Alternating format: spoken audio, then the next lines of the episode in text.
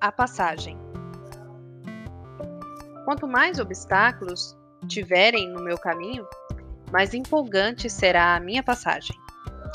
Você parou para pensar em como você enxerga seus obstáculos? Eles são para você monstruosidades ou impulsos? Eles ressaltam sua força ou te abatem? Eu repito, tudo depende de como você enxerga os obstáculos. E sabe por que eu afirmo isso? Que em toda competição de esportes, o que torna a performance do campeão brilhante e digna da vitória são justamente os obstáculos.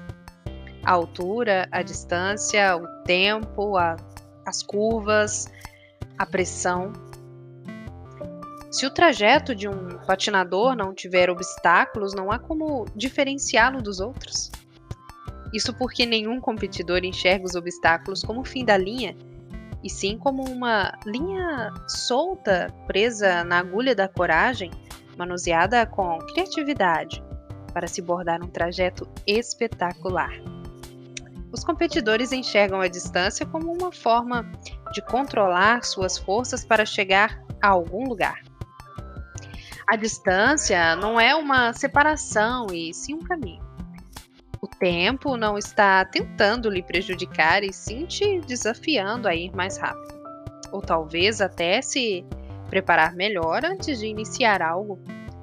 As curvas não atrapalham, porque são exatamente o ponto acrobático do caminho. É o ponto em que o competidor se impulsiona para a parte plana do caminho. Os lugares altos não são a chegada, e sim o obstáculo de onde se observa o vale para onde irá passar. É o lugar de onde se desenha o percurso e dá-se o salto inicial. A pressão não é algo que sufoca, e sim algo que pode lhe dar asas. A pressão não é uma areia movediça, e sim um trampolim para o sucesso. Nenhum competidor se sente desafiado pelo obstáculo. É o competidor que desafia o obstáculo. Desenhe seu caminho ao redor dos obstáculos e lembre-se de que eles eles só abrilhantam sua passagem.